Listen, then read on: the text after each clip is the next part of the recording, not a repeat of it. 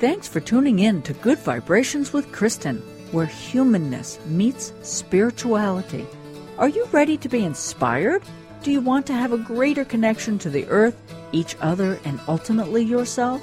Join in the conversation with Kristin Ace and her fascinating guests to share the light, laughter, and the illumination of good vibrations. Hey, everybody, I'm Kristin, and you're listening to Good Vibrations with Kristin.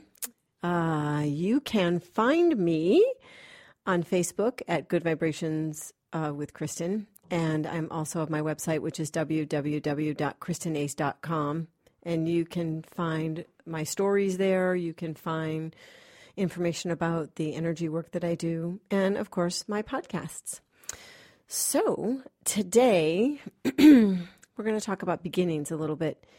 My son will begin driving at the end of this end of September.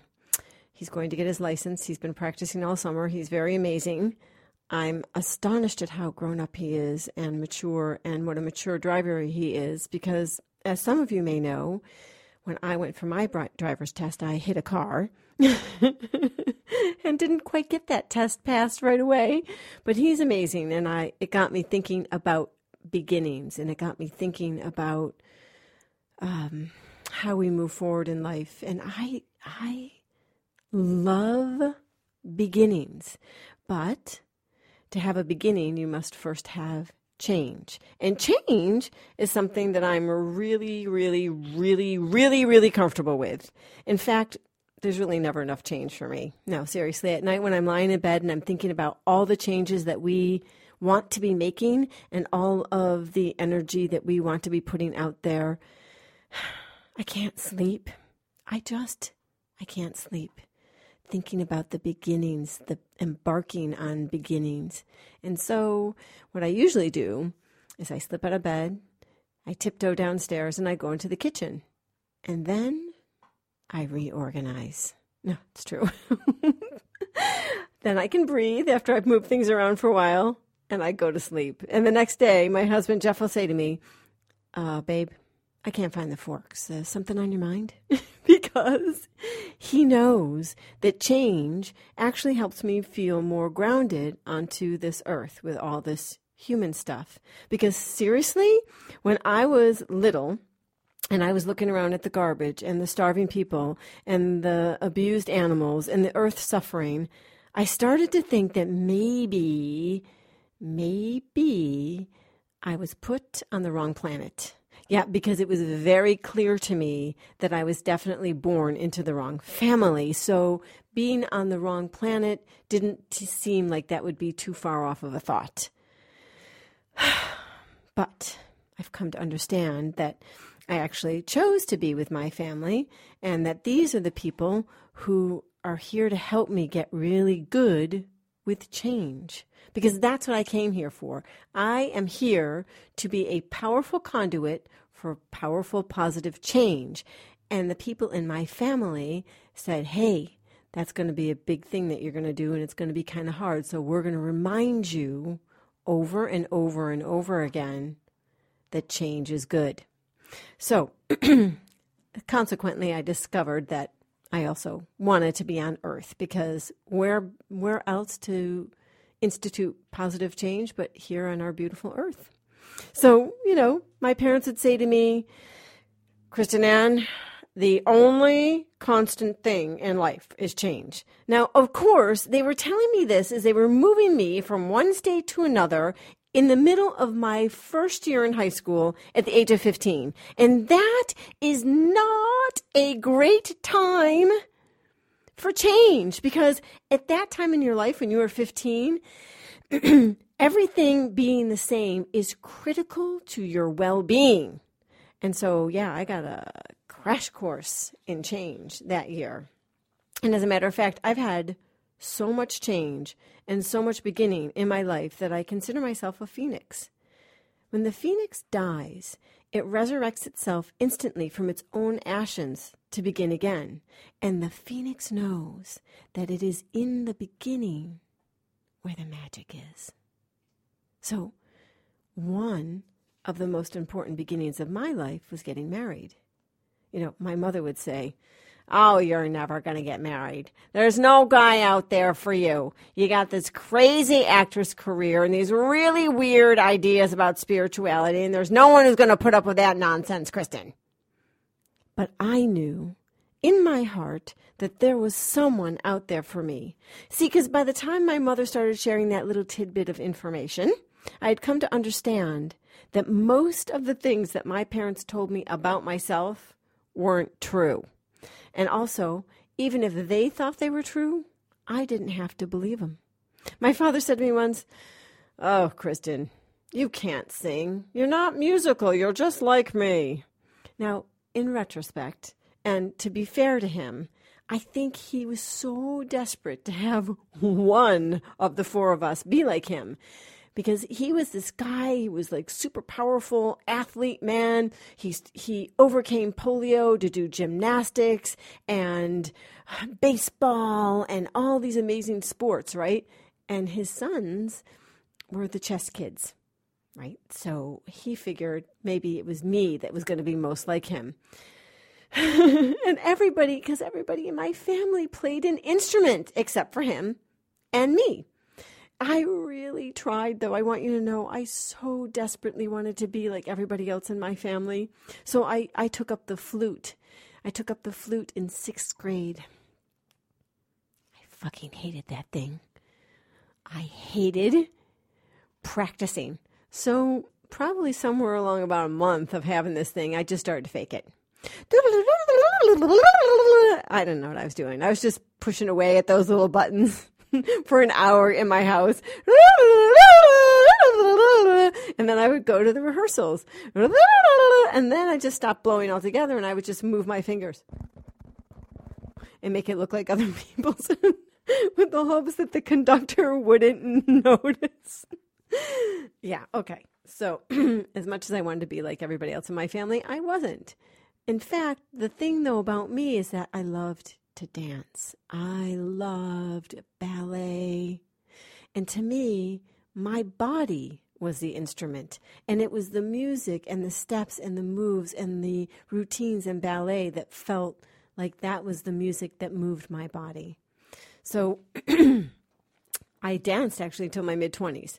And because, though, however, that was my instrument, quote unquote, and it wasn't, you know, normal or accepted as an instrument, it didn't count in my family.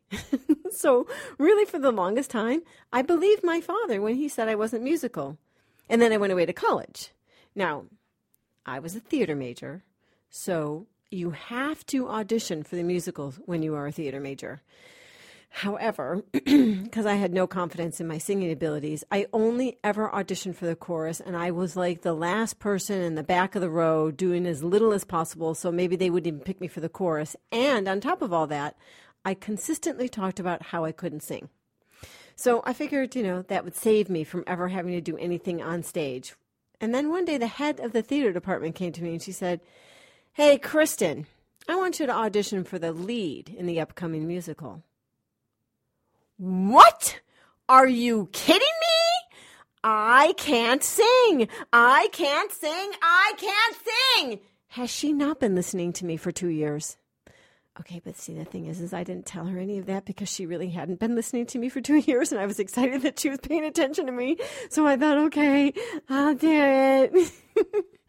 and I picked um, Way Over Yonder by Carole King. Because, see, one of the problems of not believing that you can sing is that I never learned any of the traditional theater kid um, show tunes. I knew none of them. I was like this weird theater kid who didn't know show tunes. so I knew Way Over Yonder. I sang it basically daily in the shower, and I figured I'll be okay there. So a friend of mine who played the piano would meet with me every day and he played and I sang.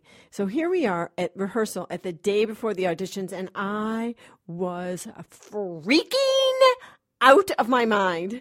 I can't do it, Frank. I can't do it. I can't sing. Why am I doing this? This is so stupid. This is so stupid. I don't want to do this.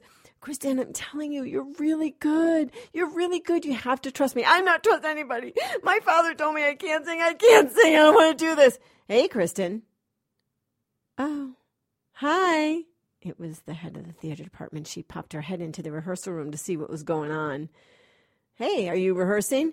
Yeah. I'm done though. It's okay. We're just packing up. Oh no, I'd like to hear. I'll sit back here. I wanted to say to her, I'm sorry, excuse me. I, I think you didn't hear me. I can't sing. But I didn't say any of that again because, again, she was paying attention to me. It was very exciting. So I took a deep breath and I belted out way over yonder. I really felt like I was going to have a nervous breakdown and I was trying not to cry through the whole thing. And when I finished, I took my deep breath and I looked into the back of the room and she said, Okay, so I never want to hear you say that you can't sing again. And I'll see you at the auditions tomorrow, Kristin. what? I can sing? I can sing? Oh my God, I can sing! Okay, so I actually never did say that I couldn't sing again because I went on from college to summer theater and got the one of the leads in the musical Grease. And my parents actually came to that show, and my mother told me later that my father's jaw hit the ground when I opened my mouth and started singing. so, the whole point of this is I realized that what my parents told me about myself wasn't true, and that I knew that there was a true love out there for me somewhere, and I did indeed meet him, Jeff. So, we went through, I'm like serious, a whole lot of not great stuff before we got married. I mean, we had his family. Are you sure you want her? And we had my family. Are you sure you want her? And we had his brother. You know, she wears her shirts buttoned really low. And we had my sister. You know, she dresses really risque, don't you? And then his family. You sure you want her? And my family. Are you sure you want her? oh, yeah. It was so much fun. But love prevails and I'm getting married. I'm getting married in the morning. Because here we are. We are almost at the wedding. Everything is ready. The plan is that I would stay at my sister's house the day before the um, rehearsal dinner because my sister was my bridesmaid. Now, I just want to stop here and let you know that the relationship I have with my sister is complicated. So I'm the big sister and I'm getting married last, which is not, you know, how things are supposed to go. And all through our lives, I've been the one who does the untraditional, the weird, the wacky, the kooky, the whatever they wanted to call it, things that were a little odd. And she's been the one who's been very conservative. And we've been that way since we were kids. And so much so that because when I was little, I always had to take her with me because back then you didn't have babysitters. You had big sisters, big brothers, whatever. We all went together. We went in a good group and everybody got in trouble together. Well, I was like a major troublemaker when I was little because I always wanted to do the things that my parents told me I shouldn't do. So I always wanted to ride the horses that, you know, were kind of lame and down the, uh, down the road at the farm that nobody paid attention to. And so I took my sister to do that too. Or I always wanted to chew bubblegum at a massive amount of rate. And so so I would take it and hide it and eat it on the sly. But that also meant that my sister had to do it. And of course, she got in her hair, she got us caught. So her whole life with me has been a series of me getting her into circumstances that she can't get out of that scare the crap out of her. And then she gets in trouble. And that really didn't change too much when we were adults. So our relationship is complicated. But here we are I'm going to spend the night at her house. Her and her husband are going to take me an hour north of New Hampshire to pick up my wedding cake. Then we're going to drive it three hours south to the place where the rehearsal dinner is, put it in the refrigerator, so then my parents can then get it over to the place where the wedding is, just 20 minutes away. It's a good plan. Everything's going great. Uh, we're getting ready for bed. And the one thing that you do need to know about my sister and her husband is they actually have lava running through their veins. No, and I'm not kidding. I've never in my life met people who are as hot as those people. They live in New Jersey. I mean, I'm sorry, in New Hampshire. And when it's 54 degrees outside, they open their windows. They turn off their heat. so I'm the opposite because, you know, my sister and I are opposites, and I have water running through my veins. So I'm always bleeping freezing. So I'm at her house. I have on long johns and sweatpants over, big fat fuzzy socks and slippers. I have on a turtleneck over a long sleeve shirt, over a sweatshirt, and gloves on. And I'm freezing. So I said to my sister, Hey, um, listen, before we go to bed, could you turn the heat to like 65 so I don't freeze to death down here? And she lost her mind. You! You are so selfish! How dare you come into my home and tell me how to do my heat? This is how we like it here, and if you don't like it, you can leave! Well, I started crying. I just, I'm just cold. I don't care. This is not your home. This is how we do things. And I realized in that moment that she was right. It was time for me to leave. It's 11 p.m. My rehearsal dinner is tomorrow. I have to get a cake that's an hour away from here and then take it down three hours. And I didn't think about any of that. I just thought it's time to go. I picked up the phone and called Jeff. I'm, so, cold, and I just want the heat to come. and all of a sudden, I see my brother-in-law coming down the stairs. He stands and he comes down and stands in front of me takes the phone out of my hand, puts a hand on my shoulder. Hey, Jeff, it's Rob. Yeah. No. Nope. Got it all good here. Gonna handle it. See you in the morning. Bye. Kristin, what happened? Why are you crying? I have to turn on the heat because I'm so cold. And she was telling me Wait a minute. Is that true? He says to my sister.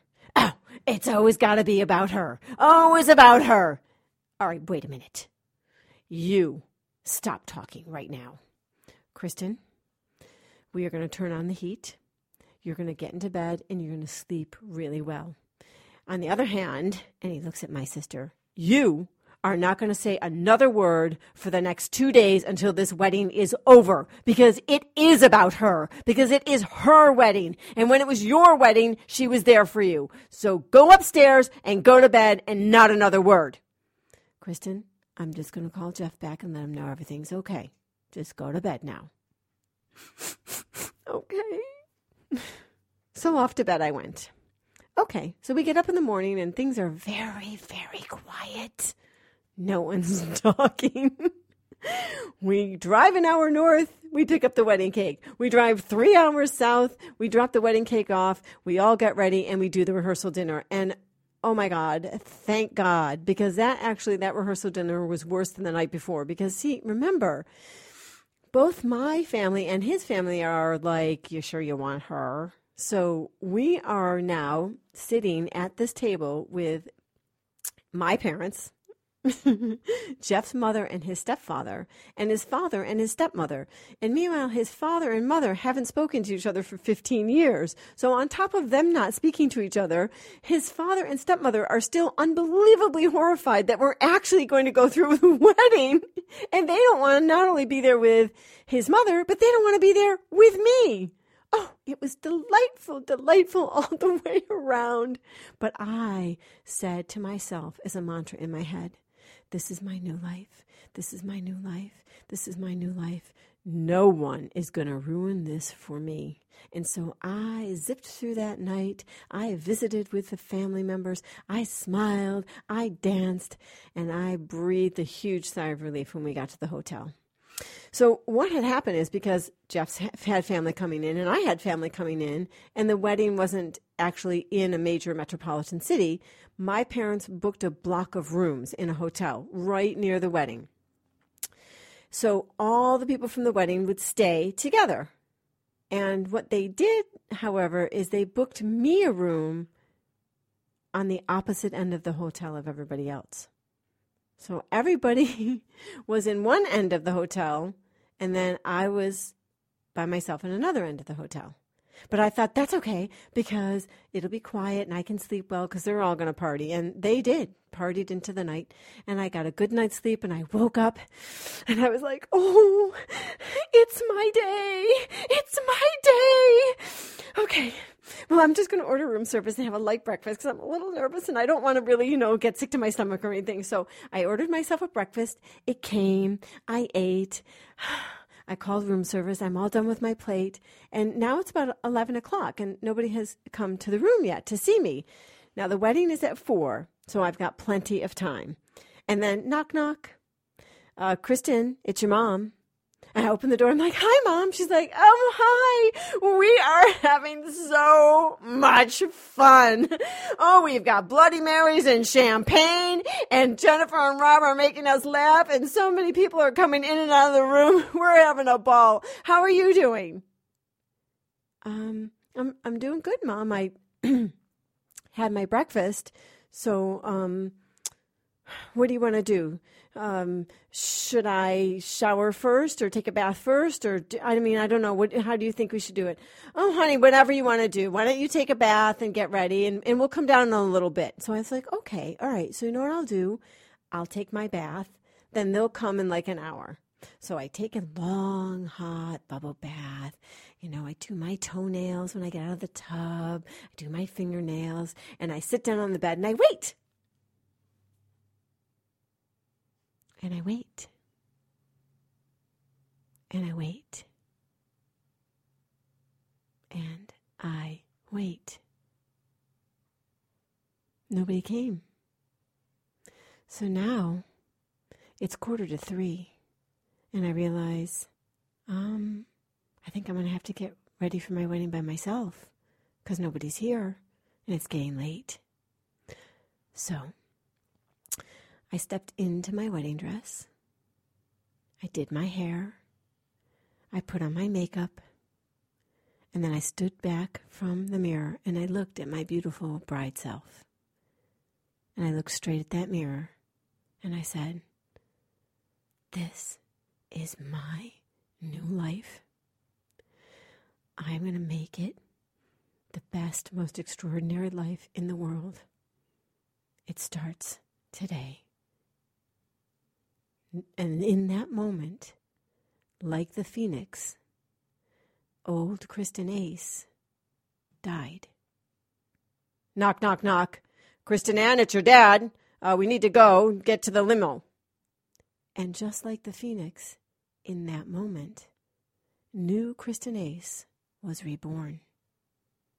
And so I went to my wedding and I had the time of my life. And I remember every second and every minute, and I remember every person and every dance. And today, in this day, 20 years later, people still come up to me and say, That wedding was the most romantic wedding I've ever been to. I've never seen such a beautiful bride. And I will tell you that I did go out and create that new life. I moved away from my family. And Jeff and I created a life together that we had never known as children a life of honor, a life of love. And we share that love with our children and our animals and our friends. And every single person who steps into our vibration feels the love and the honor that we create together. So, if you think about it, that was a beginning, but beginnings are everywhere, right? I mean, think about if you blink your eyes, that's a beginning. When your heart takes its next beat, it's a beginning. When you take a breath in and a breath out, that is your little mini death and rebirth. And so I ask you, you know, are you going to let somebody else decide for you who you're going to be and what brings you joy? No. You decide for yourself. You make the beginnings. Because while you can't do anything about the circumstances of the beginning, you can certainly, how you respond to that beginning and how you move forward from that beginning is up to you. You just take a deep breath. You make that beginning because way over yonder is a place that I know where I can find shelter from a hunger and cold, and the sweet taste in good life is so easily found way over yonder. That's where we are bound. All right, guys, go out there and love your beginnings because I love you. We hope that you found this episode of GVK inspiring. And to raise your vibration even higher, visit my website at goodvibrationswithkristen.com. And don't forget to like Good Vibrations with Kristen on Facebook. What inspires you? Write us, let us know so we can share your ideas on the show. And meanwhile, keep listening, keep connecting, and know that you are divinely guided.